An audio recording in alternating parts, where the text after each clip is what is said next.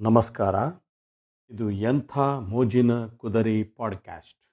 ನಾನು ನಿಮ್ಮ ಪರಮೇಶ್ವರಪ್ಪ ಕುದುರೆ. ಇಂದಿನ ವಿಷಯ, ನೆಹರು ಕಣ್ಣೀರು ಹಾಕಿದ್ದರು. ಸಾವಿರದ ಒಂಬೈನೂರ ಅರವತ್ತ್ಮೂರು ಜನವರಿ ಇಪ್ಪತ್ತೇಳು ಇಂಡೋ ಚೀನಾ ಯುದ್ಧದಲ್ಲಿ ಮಡಿದ ಯೋಧರ ಗೌರವಾರ್ಥ ಕಾರ್ಯಕ್ರಮ ಹಮ್ಮಿಕೊಳ್ಳಲಾಗಿತ್ತು. ಈ ಕಾರ್ಯಕ್ರಮದಲ್ಲಿ ಪ್ರಧಾನಿ ಜವಾಹರಲಾಲ್ ನೆಹರು ಇದ್ದರು. ಲತಾ ಮಂಗೇಶ್ಕರ್ ಈ ಕಾರ್ಯಕ್ರಮದಲ್ಲಿ ಪ್ರದೀಪ್ ಅವರು ಬರೆದ ಸಿ. ರಾಮಚಂದ್ರ ಅವರು ಸಂಗೀತ ಸಂಯೋಜಿಸಿದ್ದ, ಏ ಮೇರೆ ವತನ್ ಕೆ ಲೋಗೋ ಗೀತೆಯನ್ನು ಹಾಡಿದ್ದರು.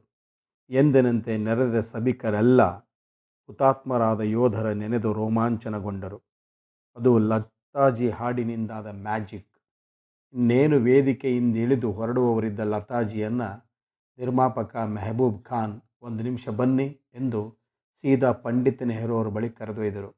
ನೆಹರು ಗದ್ಗದಿತರಾಗಿದ್ದರು ಕಣ್ಣು ತುಂಬಿದ್ದವು. ಎಂಥ ನಿರಭಿಮಾನಿಯ ಹೃದಯದಲ್ಲೂ ದೇಶಪ್ರೇಮ ಬಡಿದೆಬ್ಬಿಸುವ ಗೀತೆ. ನೀವು ಅದನ್ನು ತುಂಬ ಸುಂದರವಾಗಿ ಹಾಡಿದಿರಿ ಎಂದರು.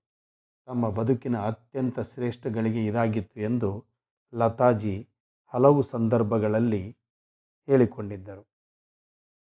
ಕುಮಾರಿ ಲತಾ ಮಂಗೇಶ್ಕರ್. ಹೌದು. ಲತಾಜಿ ಮದುವೆ ಆಗಿರಲಿಲ್ಲ. ಈ ಬಗ್ಗೆ ಹಲವು ಸಂದರ್ಭಗಳಲ್ಲಿ ಪತ್ರಕರ್ತರು, ಚಿತ್ರ ಜಗತ್ತಿನ ಆಪ್ತರು ಲತಾಜಿಯನ್ನು ಪ್ರಶ್ನಿಸಿದ್ದರು. ಲತಾ ಮಂಗೇಶ್ಕರ್ ರಹಸ್ಯವಾಗಿ ಮದುವೆಯಾಗಿದ್ದಾರೆ ಎಂದು ಗಾಳಿ ಸುದ್ದಿಗಳು ಒಂದು ಕಾಲದಲ್ಲಿ ಚಾಲ್ತಿಯಲ್ಲಿದ್ದವು. ಆದರೆ ಈ ಬಗ್ಗೆ ಒಮ್ಮೆ ಸ್ಪಷ್ಟನೆ ಕೊಟ್ಟಿದ್ದರು. ಮದುವೆ ನನ್ನ ಹಣೆ ಬರಹದಲ್ಲಿ ಇರಲಿಲ್ಲ ಅಷ್ಟೇ. ಚಿಕ್ಕವಳಿದ್ದಾಗ ಇಡೀ ಕುಟುಂಬವನ್ನು ಸಾಕಬೇಕಾದ ಬಹುದೊಡ್ಡ ಹೊಣೆಗಾರಿಕೆ ನನ್ನ ಮೇಲಿತ್ತು. ಅನಂತರ ಹೀಗೆ ಕಾಲ ಸರಿದು ಹೋಯಿತು. ಮೊದಲೇ ಹೇಳಿದ್ನಲ್ಲ, ಕೆಲವು ವಿಷಯಗಳು ನಮ್ಮ ಕೈಯಲ್ಲಿರುವುದಿಲ್ಲ, ಎಲ್ಲ ವಿಧಿಯಾಟ. ಆದರೆ ಅವರಿಗೆ ಕುಜದೋಷವಿತ್ತು. ಹಾಗಾಗಿ ಕಂಕಣ ಬಲ ಕೂಡಿ ಬರಲಿಲ್ಲ ಎಂದು ಒಂದು ವಾದ ಹೇಳುತ್ತದೆ. ನಮಸ್ಕಾರ.